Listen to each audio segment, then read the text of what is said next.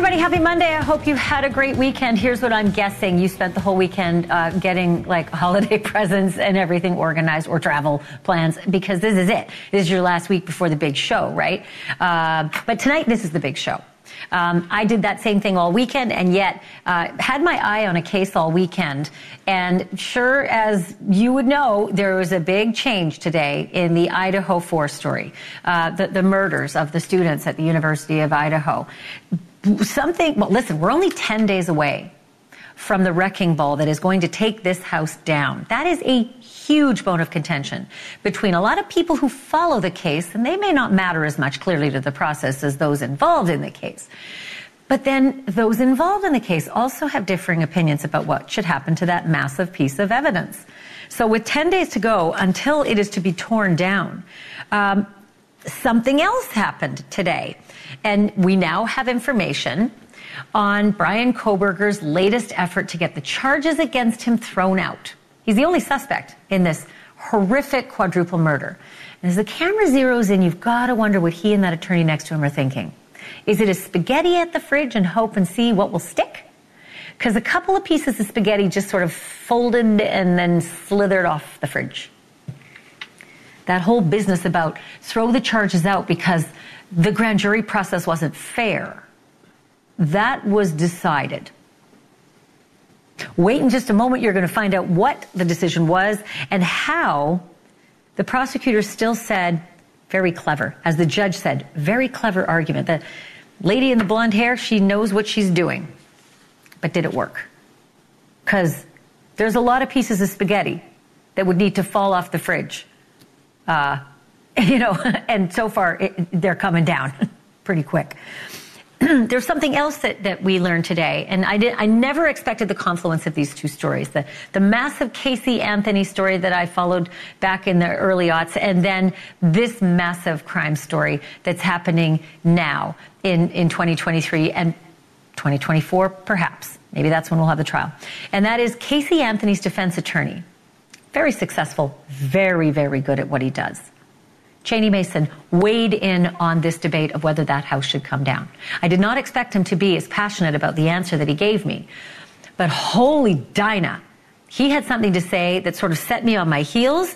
And if the prosecutors and the defense are listening, they may think twice as well. You're going to hear uh, what he has to say about that in just a moment.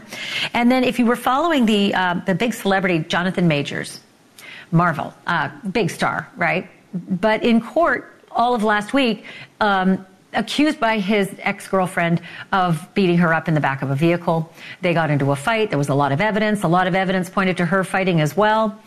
A lot of evidence that they had texted back and forth in the past about not telling doctors about injuries that she'd received from him because, wow, would that destroy things, right? In the end, those text messages may have played a part in what happened to him in court because the gavel came down and it was guilty.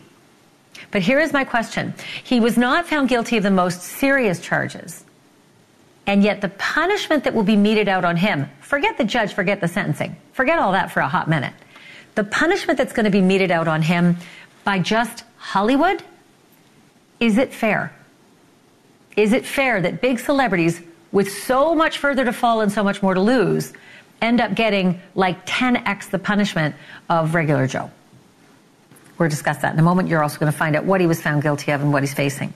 And then, uh, you remember that old expression? It almost feels like a hillbilly should be yelling, there's gold in them there hills, right? You've heard that. Well, like it's really weird, but somehow some people actually are lured by the possibility of buried gold treasure. Yes, I'm with you. How? like, it's 2023, almost 2024. But as it turns out in Seattle, prosecutors there think they actually have a serial killer on their hands. And the reason they think there's a serial killer on their hands is because they arrested this guy and they accused him of luring a woman to her death by promising her buried treasure filled with gold. And as they began to look at all these other cases around this Seattle area, they discovered like a whole bunch of other victims, lured by the prospect of buried treasure full of gold. And so now, They've changed the charges against this guy. You'll find out all about it. Who were these people? What kind of promise? How did this happen? All that coming up next. But let's start here. It is, it's really hard to believe that Christmas is just a week from tonight. It is supposed to be a super joyous time where hustle and bustle and that usually makes things pretty hectic and, and most people feel a little bit stressed out about now, especially after the weekend we just had. But there is another date apart from Christmas Day that is stressing out a lot of people too. And that's December 28th, three days after Christmas the day that 1122 King Road in Moscow, Idaho is scheduled to be torn down. That is, of course, the house where the four college kids were murdered just over, uh, almost a year ago. Well, just over a year ago. Yeah, we're coming up on the anniversary of the arrest. Uh, when the demolition was actually announced last week by the property's current owner, which is the University of Idaho, most of the people we talked to were just dead set against it, including the parents of many of the victims. There are four victims. Three quarters of them feel that way. Family of Kaylee Goncalves, Xana Kernodle, and Maddie Mogen, too. They all together released a joint statement questioning why the house was being torn down before the trial even starts, before there's even a trial date announced. It's a sentiment echoed by Kaylee's father, Steve, when he appeared on this program on Friday. We're at a moment in the case that we don't even have a trial date. You know, we've had a trial date for almost the vast majority once they had a suspect. So we don't have a trial date, but we have a date to have, you know, largely the biggest piece of evidence being destroyed, which just seems backwards, you know. Not all victims' family members are against the demolition, however. Ethan Chapin also died in that house, and his mother, Stacy Chapin, gave me this statement exclusively to News Nation. We're supportive of the decision to take down the King Street house for the good of the university its students, including our own kids and the community of Moscow. Ethan was a triplet, and his two siblings, Maizie and Hunter, still attend the University of Idaho. But Ethan's mom is in the minority among those families. And now, a famous attorney who successfully defended another very high profile case, Casey Anthony. He sent me this exclusive statement about why he thinks it's imperative that the House stay up until after the trial is over. Cheney Mason says this about the Idaho case. Quote, I think when the crime scene is destroyed, you have no way of knowing whether or not you are also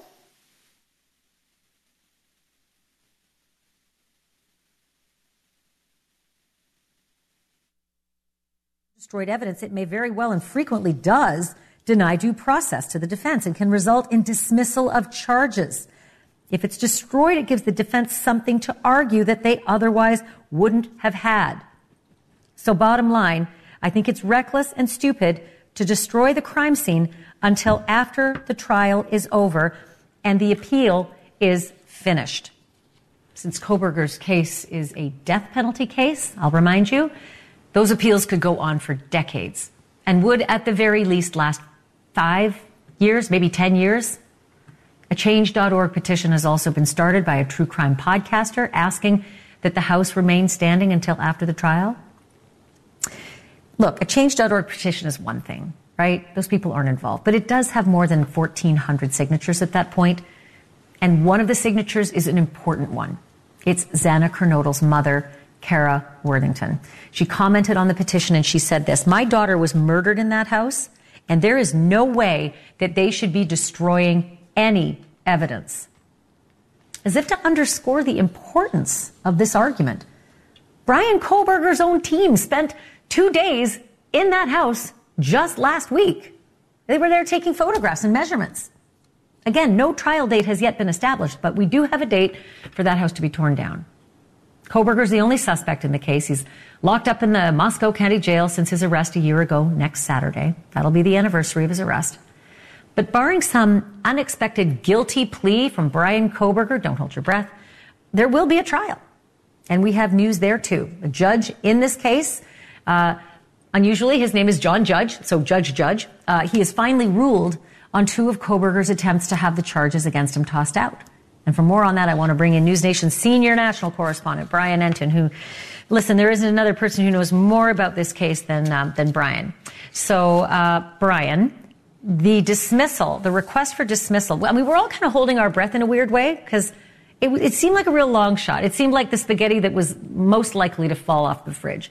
But what was the story there? What did, what did um, the defense team for Brian Kohberger say about the grand jury process, and why did they think it was unfair? Yeah, they were claiming a few things. They claimed that the uh, the grand jury was given the wrong jury instructions when it comes to uh, to probable cause and beyond a reasonable doubt. They also claimed that there may have been biased jurors, that uh, improper evidence may uh, have been presented. It was a very very long brief that they filed, and I was in Moscow uh, when they argued this in front of the judge, and you could tell during the court hearing, Ashley, um, that the judge wasn't really buying it, um, saying, "Look, it's a it's a smart argument, um, but." You could just tell the facial expressions. I had a feeling he was going to deny it, and that's exactly what happened. The decision came down today. We were able to get the ruling, uh, and he has denied it. So they will not be throwing out the grand jury indictment. Not a big surprise there. Uh, it just means that that things continue to move forward, um, but still no trial date. There's not even another date right now uh, set for the next hearing, which I know is very, very frustrating uh, for some of the victims' families. And, you know, this case is being followed by millions of people. This is just one of those cases that has, you know, got the true crime community completely wrapped. And even those who weren't in the true crime community. Many of them ask me the question all the time. I'm sure same for you, Brian. When is this going to happen? When is this trial going to happen? Um, so because of that, a lot of people feel like they have the right to weigh in, and many people have actually been emailing the university president about this. They have, um, and they're posting the emails on social media. I was reading through some of them today. They've been signing the Change.org petition that you spoke about. I think it's up to uh, about 1,600 signatures now, and it's, it's growing every hour. And then they've also been emailing the university president because ultimately it was him who made the decision, and he's been emailing some of them back. They've been posting the emails where uh, he's essentially writing them back with, with basically the same press release that he sent out to us uh, last week, saying um, that that the House is, is a grim reminder to the students and to the community, um, and that it's it's time for it to come down. Any chance, just five seconds here, but any chance you see that uh, we're going to get the yo-yo effect again? That we've been through this rodeo three times now, and then suddenly it was paused. What about this time? I don't think so. Actually, that's not my sense. The other times, um, they never gave a specific date. They never had a specific plan. They've named the contractor. There's a media staging area. I mean, they've got a very detailed plan for the 28th. We haven't seen that before, so it seems like their mind is made up for good this time.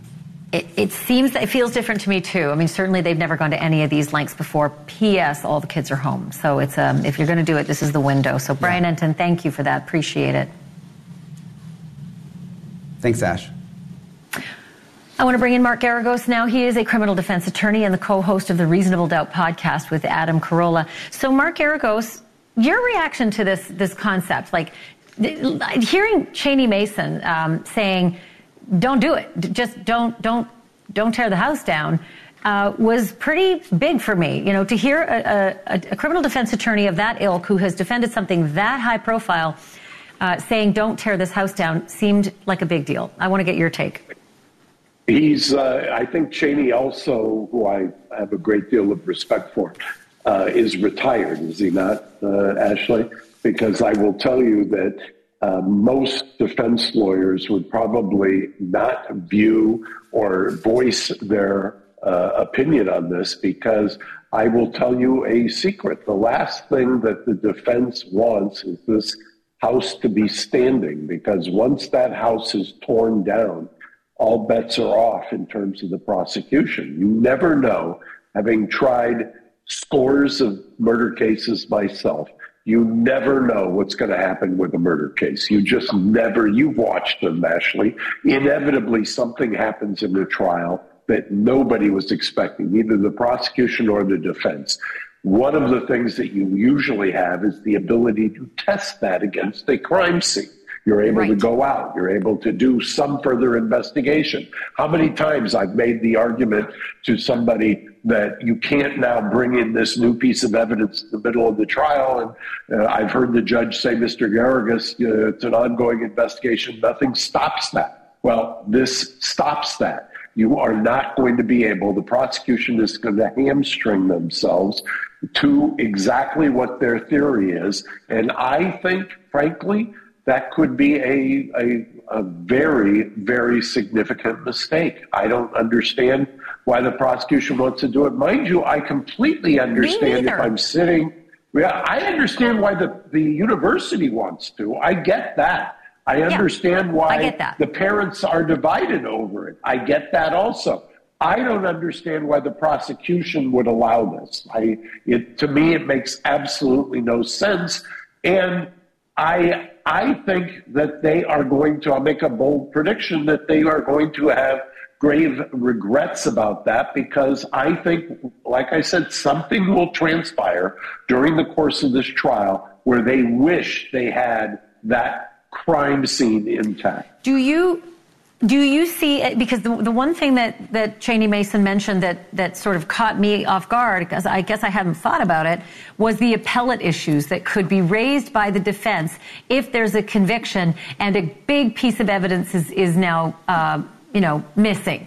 Do you see these appellate issues? Can you sort of prognosticate what they might be able to think through? I can, ab- I can absolutely. That's why I said Cheney's retired because I hate to kind of prognosticate, but I can think of three or four different examples of something that, without be engaging in rank speculation, just something that could occur that the defense brings up in the middle of trial that there could be an alternate suspect. There could be somebody else who was potentially a witness. There could be somebody who testifies differently at the trial than what their statement is to the police. You've got memorialized police statements, but inevitably at trial, they don't track. And if you want to test that, or you want to say, no, this couldn't be, for instance, they couldn't see from this particular angle because of this, and all you're left with are various camera angles or photos or videos that don't exactly capture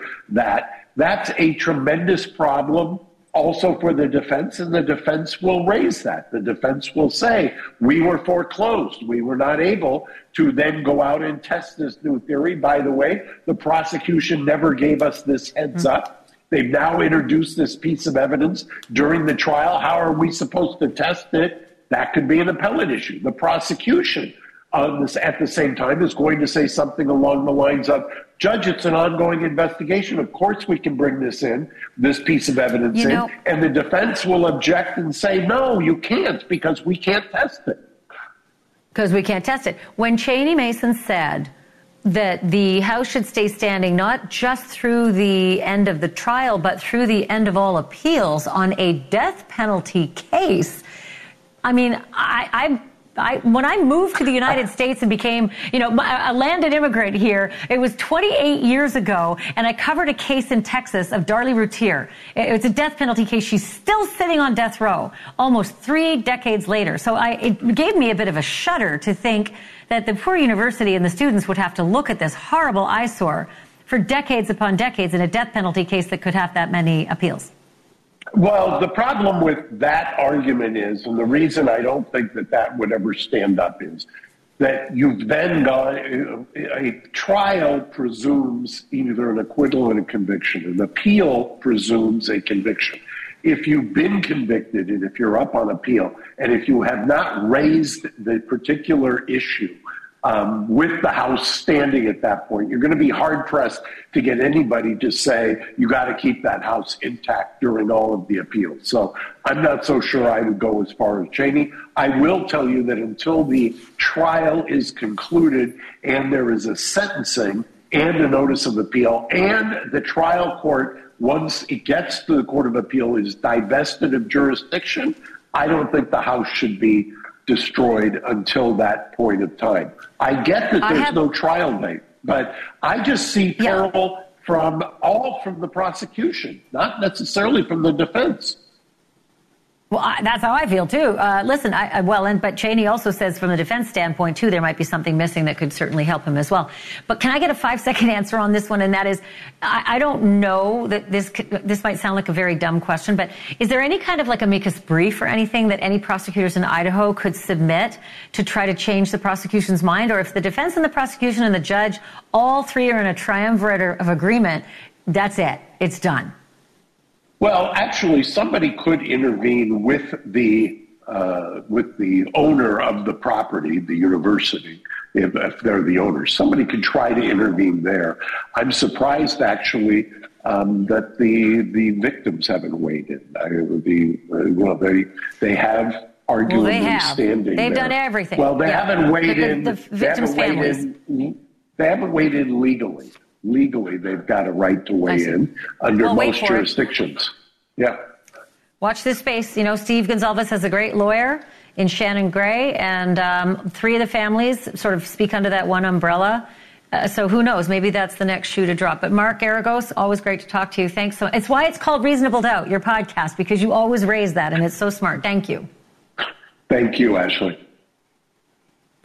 Still to come on this program, there is no drama like courtroom drama and no courtroom drama like verdict drama. And we saw it again today in the Jonathan Majors domestic violence trial. And even though he hasn't yet been sentenced for this crime, Hollywood isn't waiting to swing the axe. How much is he about to lose? Oof. That's next.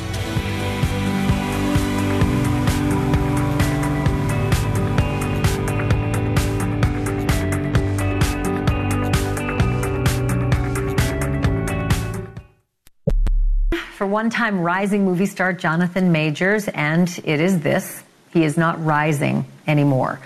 Uh, the word star might not apply much longer to him either, because the Manhattan jury today found him guilty of reckless assault in the third degree, and they also found him guilty of a, a non criminal charge of harassment.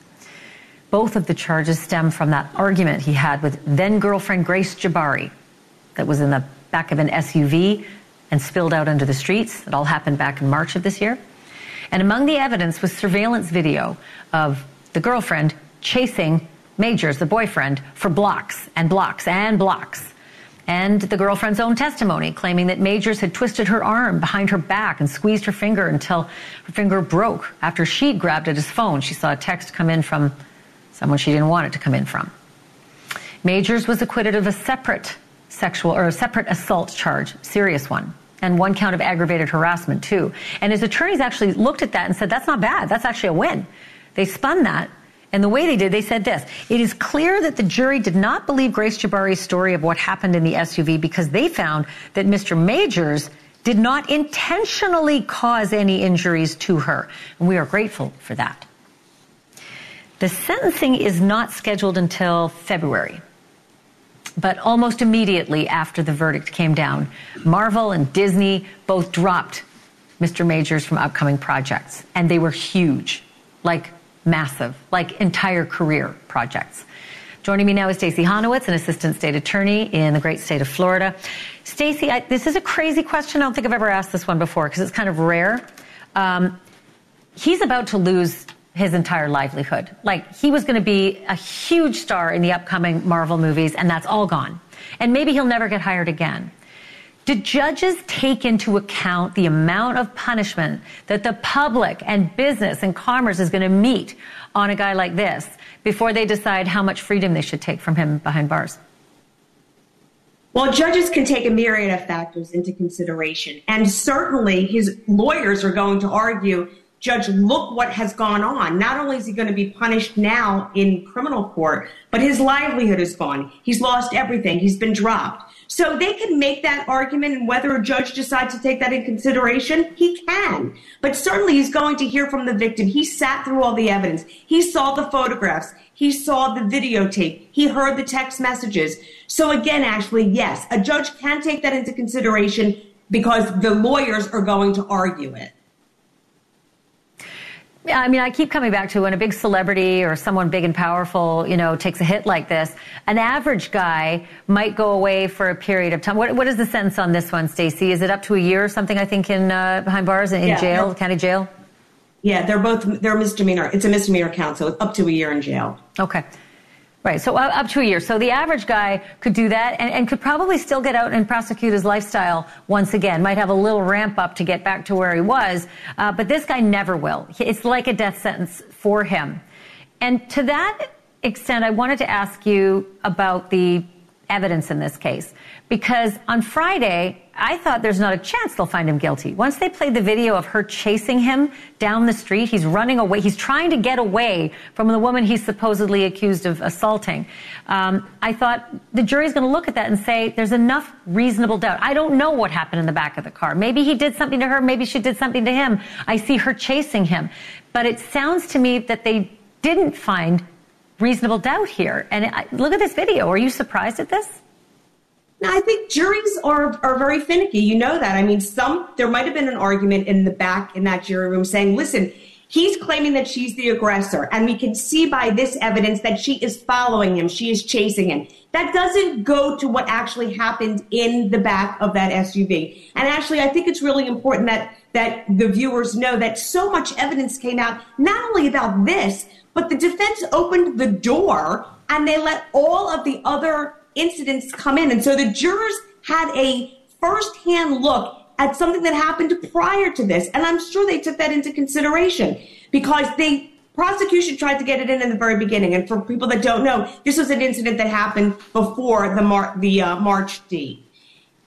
The, def- the judge kept it out. The judge said it's too prejudicial. In the trial, the defense asked a question which opened the door. And what that means is you've now brought it to the attention of the jurors. What you wanted to keep out now has to come in. You've opened it and we're going to let the prosecution walk through that door. And in through that door came a ton of evidence, a ton of text messages, which I think showed the jury that this guy was manipulative. He battered her in the past. He tried to get her to mm. recant. And that's what we were faced with in this trial.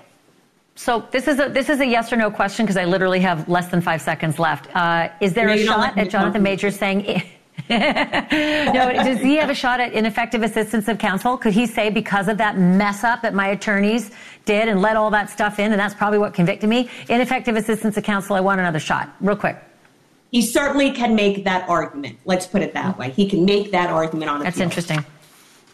Stacey, I always love you. Will you come back again? Absolutely. Thank you so much, Stacey Honowitz. Uh, can't hear her enough. I adore her. All right, we'll see you again, Stacey. Uh, coming up, the mom influencer who told millions of other parents how to raise their kids now admits that she abused her own, and it is worse than we thought. Ruby Franke comes clean and admits to what she's done.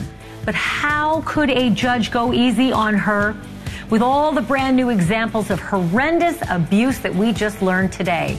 You're going to learn it next.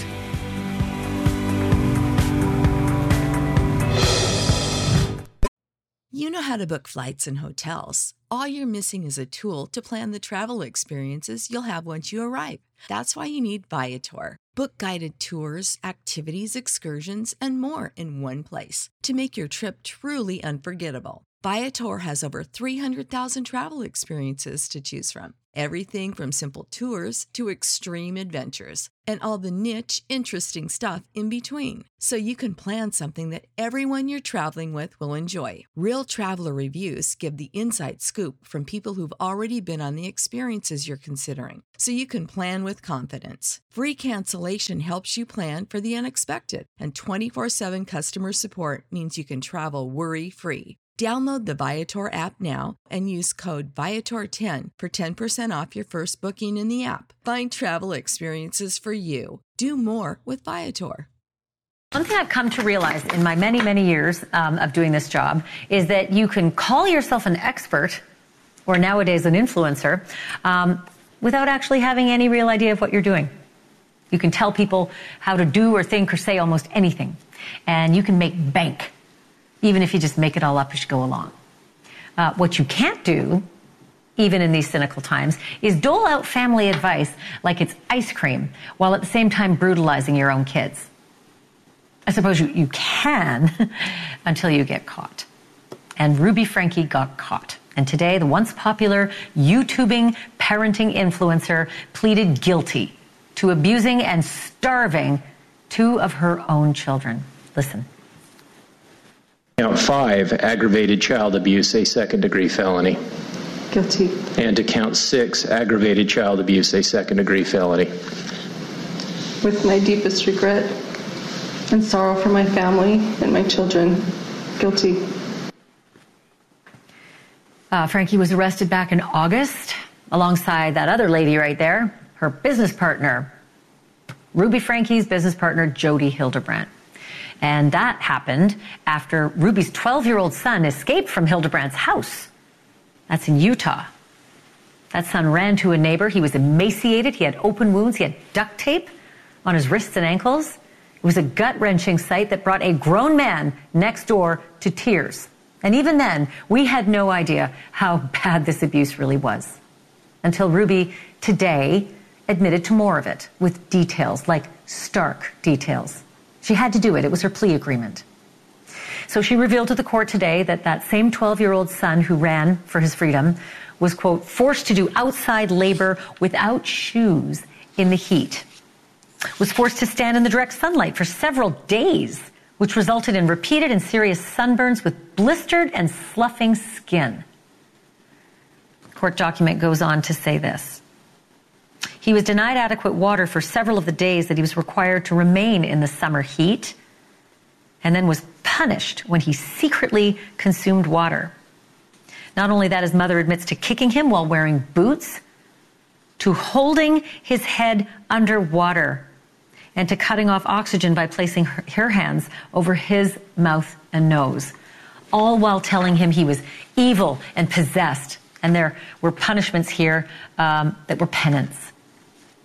Ruby Franke admits to putting her nine year old daughter through the very same horrific abuse that she did her older brother.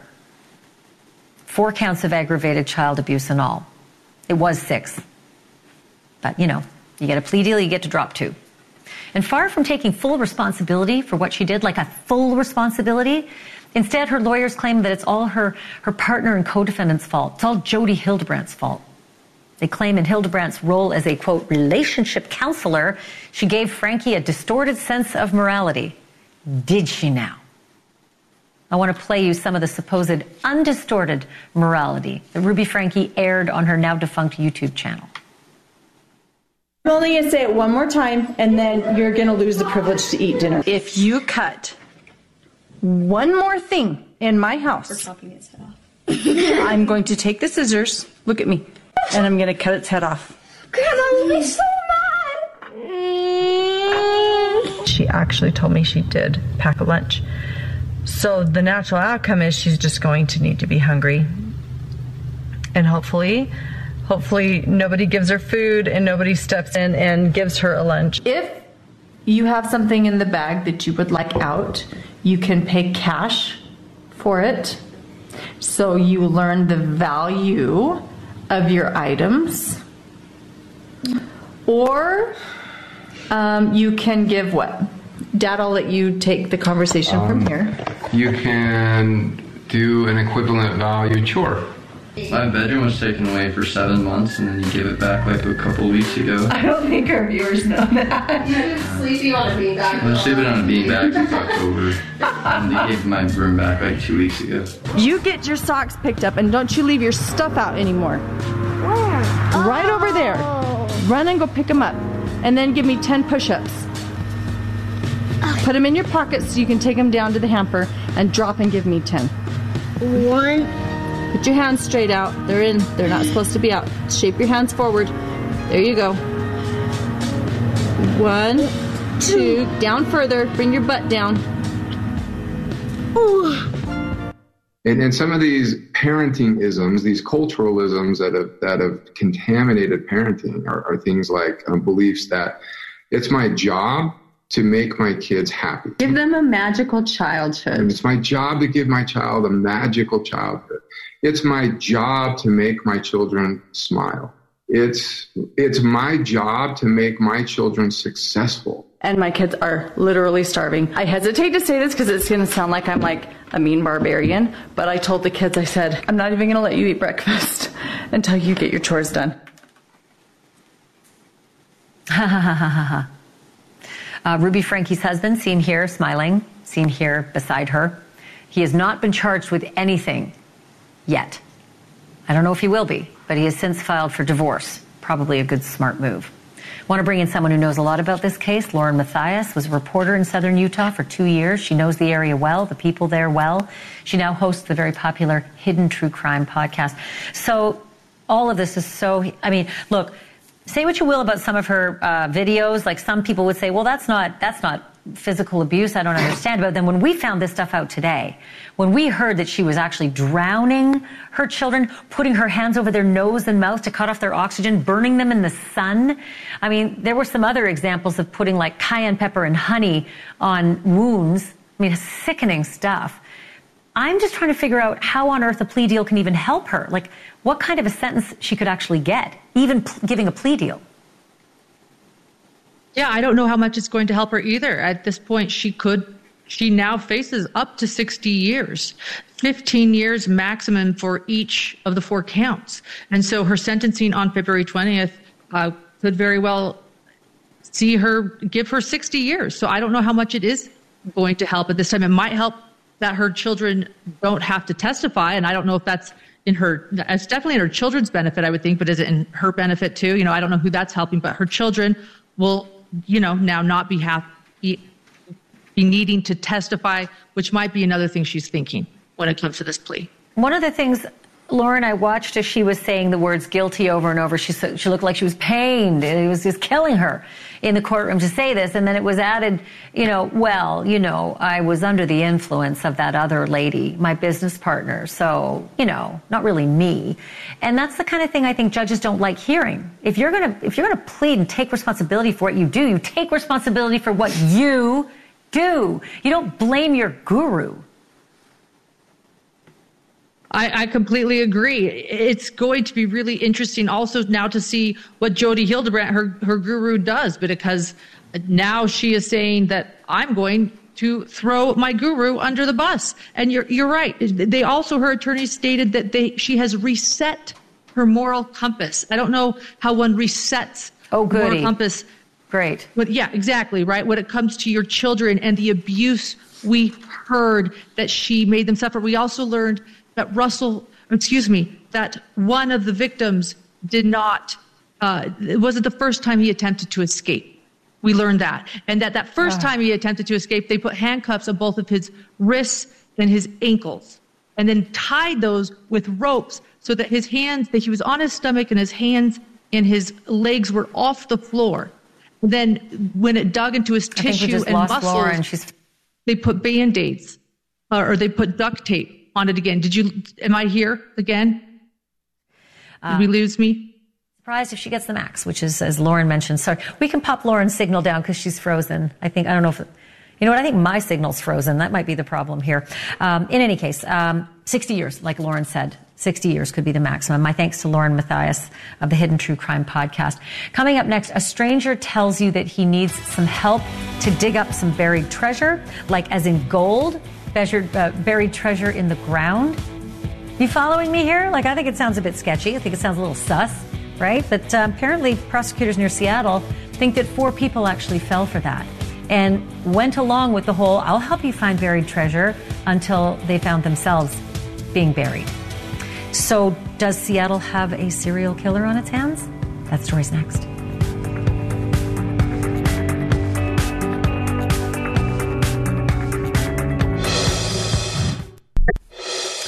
Uh, okay, this is the stuff of legend. Gold buried in the ground and treasure just waiting to be found. it's pretty tempting stuff, isn't it? Um, if we were living back in the day of fairy tales. But that's the kind of temptation that's still strong enough, even today, for at least four people who were allegedly lured to their deaths by the promise of gold treasure. This happened in Washington state. Police picked up a man named Richard Bradley and they charged Mr. Bradley with murdering a woman whom he promised a cut of buried gold. And she believed it. Bradley has been in jail there for two and a half years now.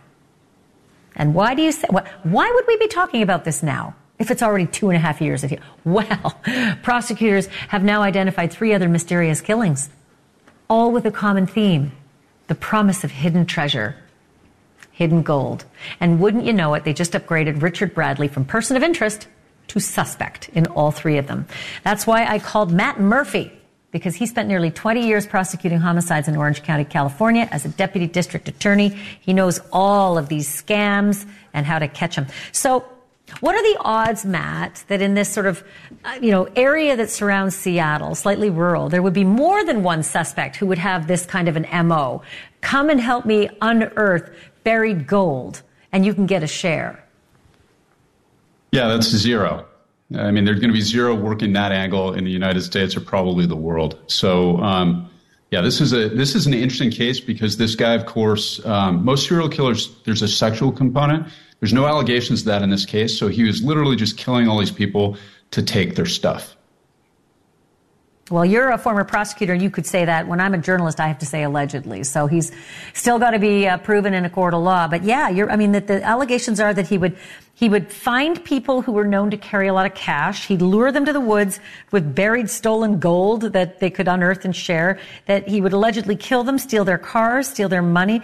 But it seemed as though the police say he was found driving their cars and had their stuff. So I, I almost think is do serial killers typically trip themselves up as like dumbest criminals? Well, this guy tripped himself up because he's just dumb. Um, you know, he was he left people alive that saw him with the victims last. You know, he's the last person seen with them, and he's driving around with their cars. And then, according to authorities, and again, you're right, uh, he's presumed innocent, of course, until the evidence comes in but he's he's accused of burying them on his own property. So uh, a lot of serial killers are actually geniuses. This guy appears to be no genius. And again, it's weird that it's it's a, a money thing. How often have you seen a, a, person, again, he's alleged, but a person who kills in a serial way just for financial profit? How often are they are they that guy? Well, believe it or not, it's actually very rare. Most serial killers, like I said, there's a sexual component. I only had one case in 17 years. That was my Skylar Deleon case, the Hawks mm-hmm. murder, where he was serially murdering people for their money. So it's it's. I mean, thankfully, it's a lot more rare than people might expect. Um, this is, I think, this is a fascinating case. It is. I mean, who falls for gold? But I guess you know people do. Unfortunately, Matt Murphy, thank you. Look forward to our next chat. Thank you so much. Coming up, a Florida man. First of all, anything that starts with a Florida man. I mean, really. but this is a story you can't unsee. It involves the Waffle House, a tattoo parlor, and a guy who police say uh, was super duper drunk. You kind of tell there. I don't know. What do you suppose could possibly go wrong with that little triplet of information? Well, I forgot to tell you, somewhere in the middle of that, there's a crime. Allegedly, but we've got the sticky details next. I like the Waffle House, like the next guy. Uh, but Max Alexander Kreiskant is not like the next guy. Um, he decided to get a tattoo, um, and he chose uh, to get this tattoo in St. Petersburg, Florida, at a tattoo parlor, and that was his choice. Right there. That was the t- that was what he decided to get. Uh, he did not want the color option because you have to pay an additional hundred dollars for the color option. Um, but this might be the end of the story, right? Because it's just it's weird enough that it would make the news that somebody would get a tattoo like that of the Waffle House, right? But this is a crime show, and yes, there was a crime attached to this. Despite this Florida man ordering up a cheaper black and white version of the Waffle House tattoo because uh, he didn't want to pay for the color, he had only six bucks on him when the bill arrived. So cops were. For the ones who work hard to ensure their crew can always go the extra mile, and the ones who get in early so everyone can go home on time, there's Grainger, offering professional grade supplies backed by product experts so you can quickly and easily find what you need. Plus, you can count on access to a committed team ready to go the extra mile for you. Call, clickgrainger.com, or just stop by. Grainger, for the ones who get it done.